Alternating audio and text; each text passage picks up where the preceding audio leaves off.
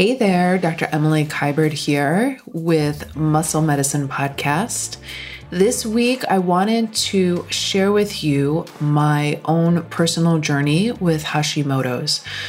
With treating a lot of women at Urban Wellness Clinic, which is in Midtown Manhattan, right at 57th and 6th, it's really interesting to come across and treat and grow and be on this journey with many, many women with autoimmune conditions, including Hashimoto's. And everyone has a story. And oftentimes, with an autoimmune condition, you feel like your story's not heard. You feel like your partner doesn't understand, is maybe doesn't have the patience your friends and family don't really get it. Like, God, why is she so tired? And it's hard for them to see you as a shadow of your former self. So, I think it's important to share our story living with Hashimoto's. And I think it's important for women to feel like they have a voice, especially in a society that is so go, go, go and is burn the candle at both ends.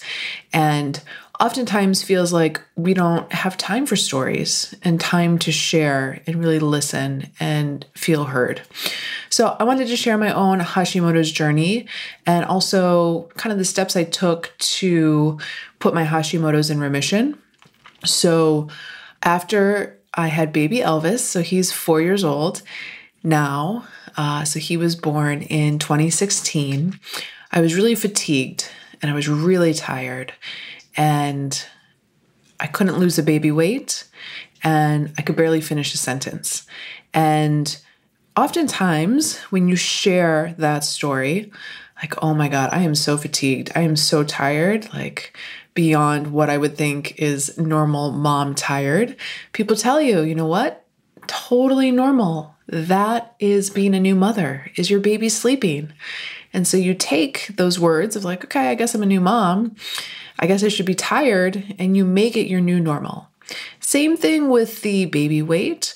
It's hard to lose a baby weight. And a lot of people are like, you know, you'll lose it once you stop breastfeeding, uh, hormones will normalize. And there's some truth to that. But again, that losing that stubborn weight and hearing other women's stories sometimes also normalizes that experience. And then, you know, brain fog, that feeling like you just can't finish your sentence or you started something and you're like, what, what was I talking about? Again, oftentimes blamed for mommy brain. And it normalizes that. So it's good because you don't feel awkward all the time. But the downside of normalizing a symptom that could be postpartum, just normal normalcy or you know a thyroid condition. I mean there's many things that lead to brain fog is that you don't you know you, it becomes your new norm. Forgetting what you were going to say and finish your sentence becomes the new norm. So one in eight mothers up to one in 10 mothers can get postpartum thyroiditis. And usually this inflammation of the thyroid resolves on its own after 12 months. For myself, I was 18 months postpartum and I was still suffering from severe fatigue. Every time I ate, my tongue would hurt, my joints hurt. Every time I ate, I looked pregnant from the bloating. And I was just brain fog and super tired. I went to a couple functional medicine doctors and did some different supplement protocols, and I wasn't really feeling better. And one of my girlfriends, Megan Helwig, she's been on Muscle Medicine podcast as well. She talks about RockTape. Uh, check out one of the earlier episodes. She was like, you know what? Why don't you go see my girl, Dr. Gabrielle Lyon? She is right around the corner from you. You guys should meet. And she just connected us through an Instagram DM. And I stopped by her office and you know, she took a extensive history. And when I think back to that time, I think I was literally just trying to get by day by day, like just trying to get through the day, get on to the next day, and not really checking in with like what my body needs, what does it want. I felt like I had a lot of anxiety after having Elvis, and I just kind of jumped back into work to calm that anxiety or to think to think I was dealing with it by probably avoiding it. And she ran a bunch of blood work. There were so many tubes on the table. I was like, I hope I don't get lightheaded from all the blood that was drawn. And one of the first things that she noted was that my thyroid antibodies were high. And I was on the road to an autoimmune condition that my body was literally attacking my own thyroid. She's like, All right, let's get to work. And it was literally step by step, probably the next nine months of different protocols and refinements and lifestyle and eating habits, which we're going to dive into before I, nine months later, started to feel better. So more energy, less brain fog. And it was really looking at what I was doing in my day and the food I was eating and seeing this is either going to help me or this is going to hurt me. So let's dive into kind of the steps that I took to address root causes that can put inflammatory load on the system. So the first place she sent me to was Dr. Kevin Cahill over on up in the 60s and 5th Avenue. I think he's at like 65th. And I had done multiple stool samples. Um, Kevin Cahill is an infectious disease specialist. He is the sweetest man. He also has been on this planet many, many decades. And, uh, you know, just a different kind of office. You go in and there's masks and a million different diplomas and degrees and robes and pictures of his wife and books that he's written. And the front windows of the office have bulletproof glass because he treats a lot of diplomats. So I go to Kevin Cahill and he does a swab, not in my mouth, not in my ears, but a rectal swab. And then he plates it and he looks for parasites or amoebas. And it's interesting because I had had three stool samples done and they both, they all came back, all three of them clean. And he picked up um, two things Histolytica entamoeba, which is an amoeba, and human whipworm, Trichuris trichiura. And the whipworm is called whipworm because it has this whip like shape and it's passed through feces, which is just like so gross. Like when you start to Google whipworm and you read that they lay 20,000 larva eggs a day, you're just like, oh my God. like not not much makes me like queasy, but just the thought of that in my large intestine for who knows how long. It could have been from when I was like 20 traveling to India, you know, 19 years ago, who knows. So sometimes human whipworm can happen when like the hands or fingers are contaminated with dirt and then they get put in the mouth or consuming vegetables or fruits that just haven't been washed and peeled and cooked carefully.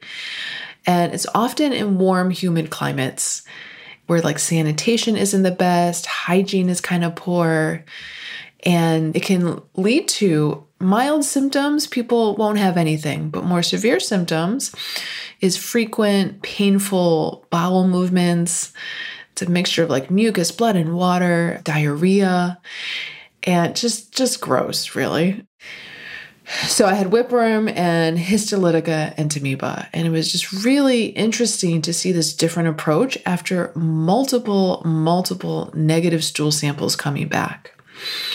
So his protocol is a month of antiparasitics, and there's two different ones that you cycle. And I went to work one day, and my dear massage therapist, Bethany, who's known me since I moved to New York, one of the first people I met in 2007, looked at me. She goes, What's wrong? You look like death. And I felt like death. And Kevin Cahill talks about dosing, that you have to dose to kill the parasite without killing the host. and it's like this this fine line that you walk. So my first step in my Hashimoto's journey is killing the parasites. And I feel fortunate enough to live in New York City to have access to Kevin Cahill.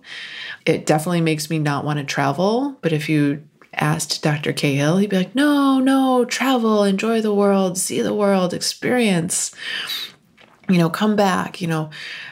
A restaurant in New York City, a food handler could pass it in the food if you took takeout. So it can happen right in your hometown. But I'm always like, I'm always, after I travel, I always come back to Kevin Cahill just to check to see if I have any parasites.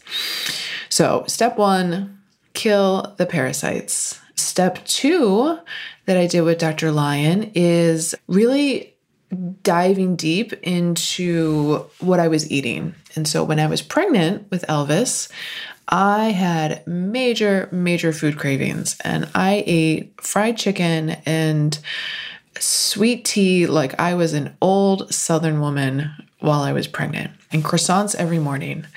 So, one of the first steps we did was an elimination diet. So, taking out of the eating routine, the feeding routine, as Dr. Lyon likes to say, that we're feeding not just eating and not just dieting.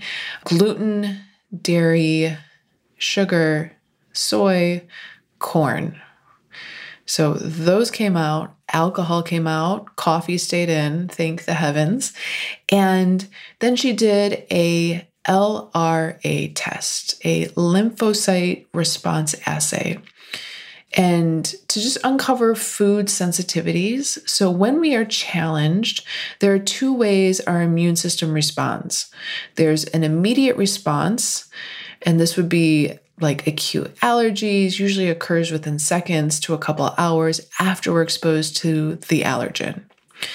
The second response of our immune system is a delayed response to an item that can take a couple hours, maybe even three weeks after exposure. And so sometimes that delayed response, just the nature of it, makes it harder to detect.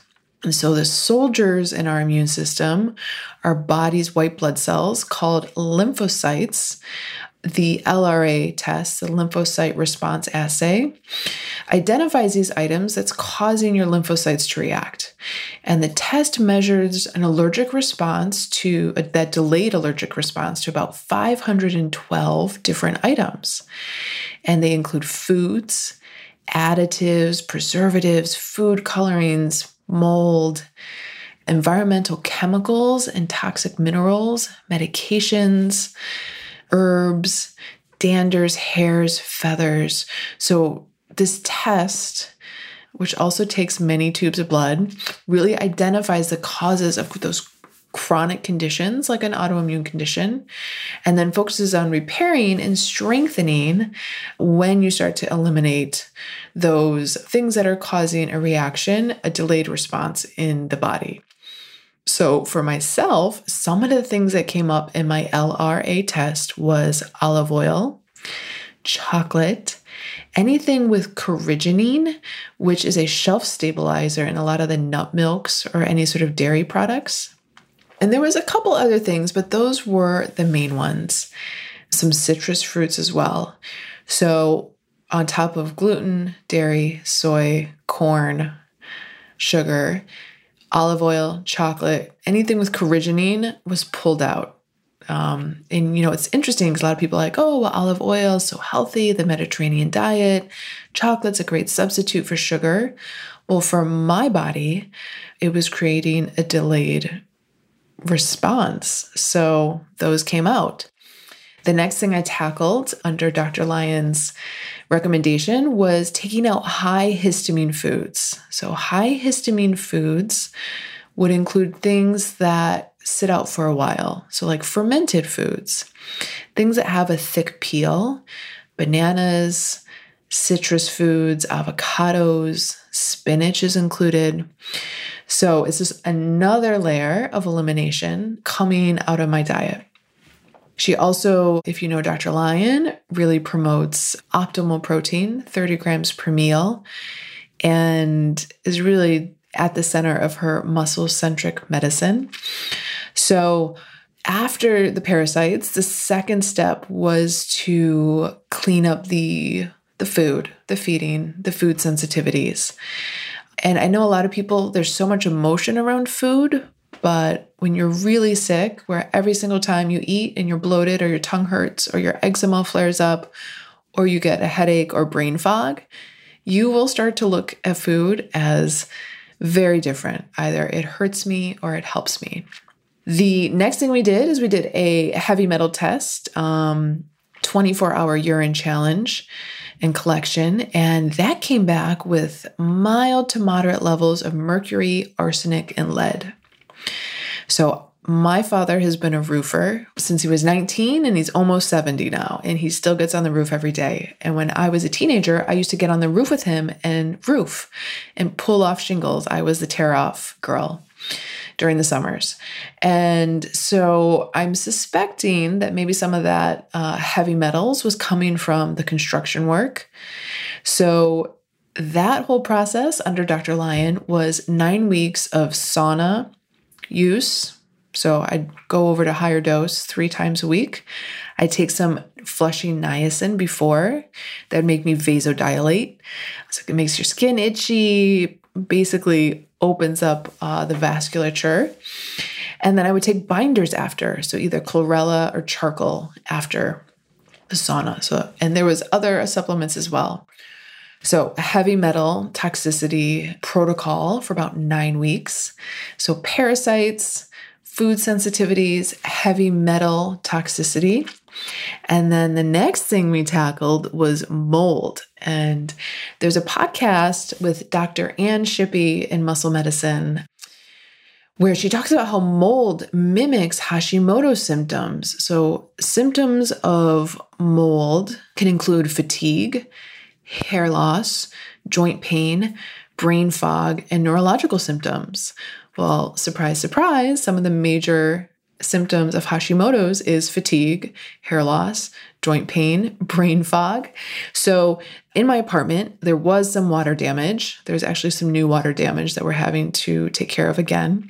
But last summer, so the summer of 2018, we basically pulled everything out of the house, put it in storage, moved out for three months, renovated, remediated, tore out everything that had water damage and mold, had HEPA filters, and then had a professional cleaning team of 20 come in and clean every square inch, like literally vacuumed every square inch of the wall. So, mold and remediation massive, right? Because it can mimic Hashimoto's symptoms and is just a major load on the system. And from what I understand, there's certain genetic SNPs that make about 20% of the population more sensitive to mold. So, for example, my husband, no symptoms at all. Myself, brain fog, like I can't function, like I can't even, like I just lay on the floor, can't even think, can't finish a sentence. Those are my symptoms. And my husband can walk into the same moldy hotel room and not feel anything at all. So now we also have air filters in every single bedroom in our common space. Some of the other things, so we talked about parasites, food sensitivities, heavy metal toxicity, and mold. Some of the other medications that I've taken under Dr. Lyon is low dose naltrexone, BPC 157, and Amlexanox. Different things to heal um, the gut lining and bring down inflammation. And about nine months of all those different protocols, and my blood work came back a clean bill of health. I actually had no thyroid antibodies present, and all my thyroid levels were within normal range. So I think it's really important a couple things to address underlying root causes.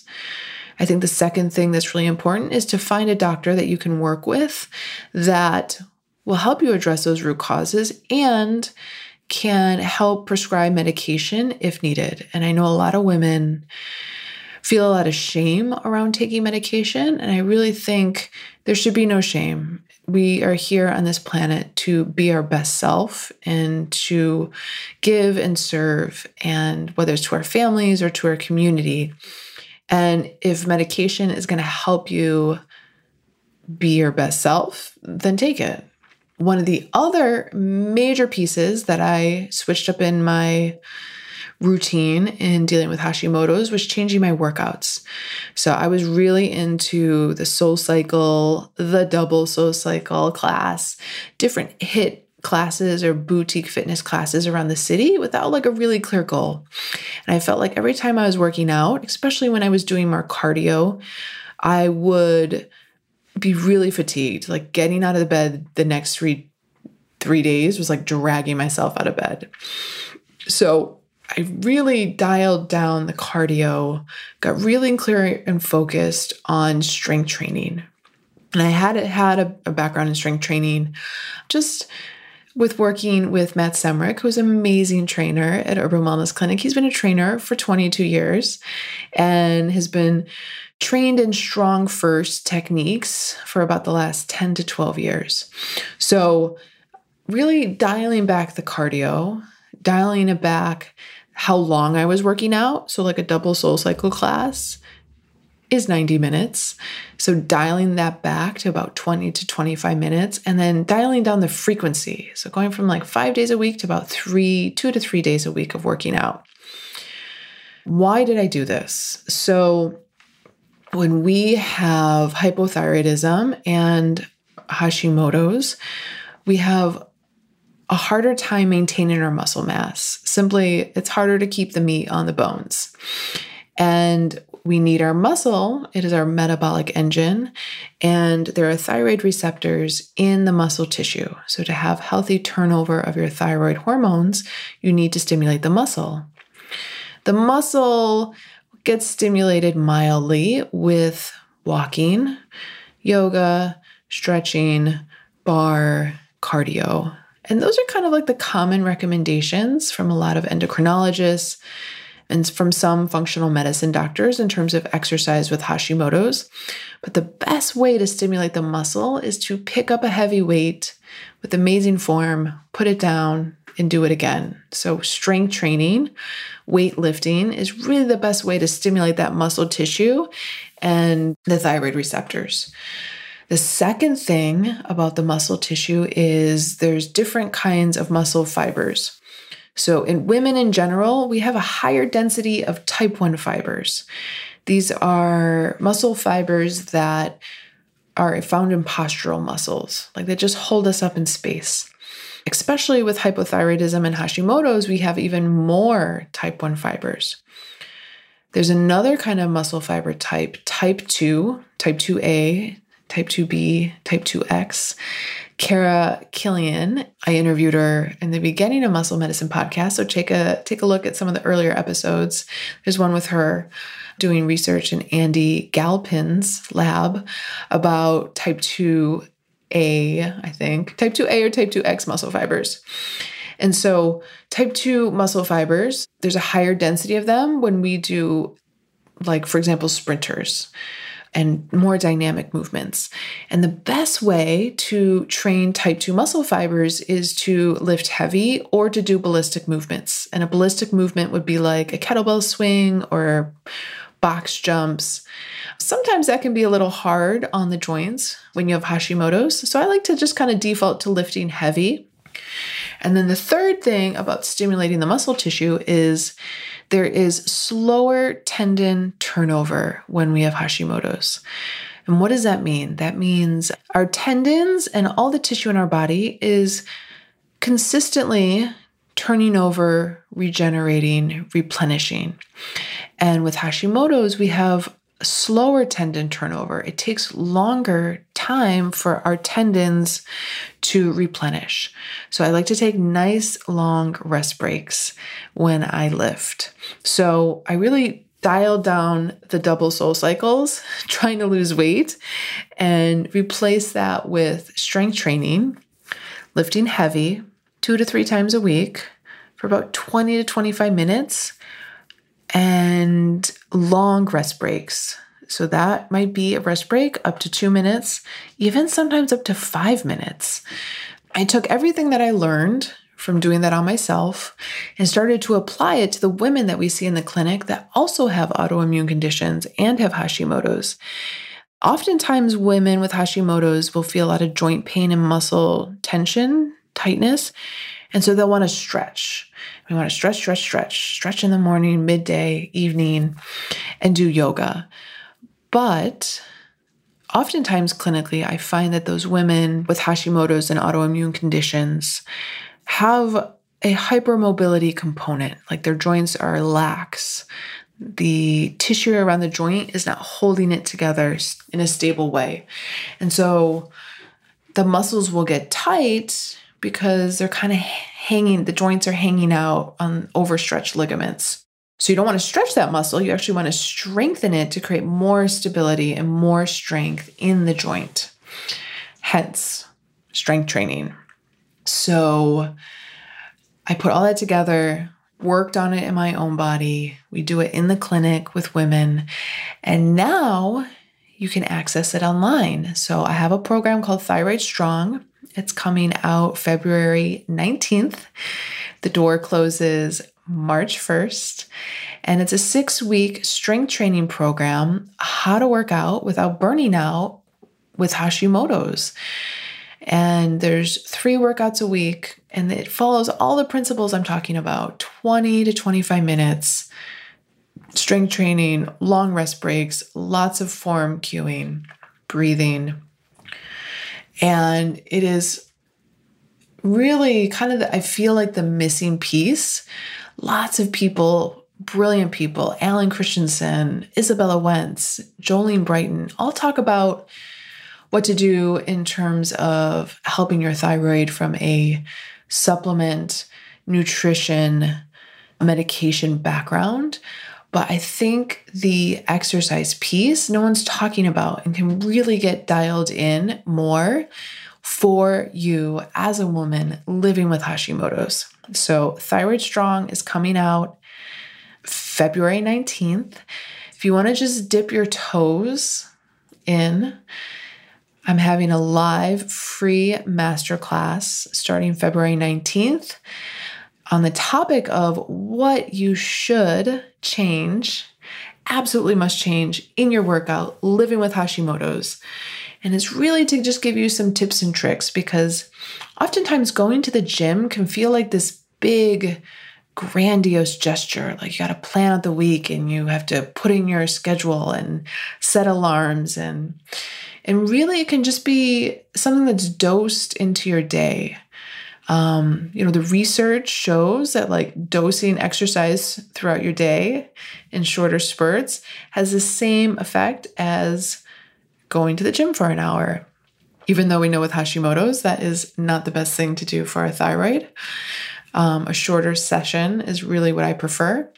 So, Join me in my free masterclass. You can go to dremilykiberd.com forward slash masterclass.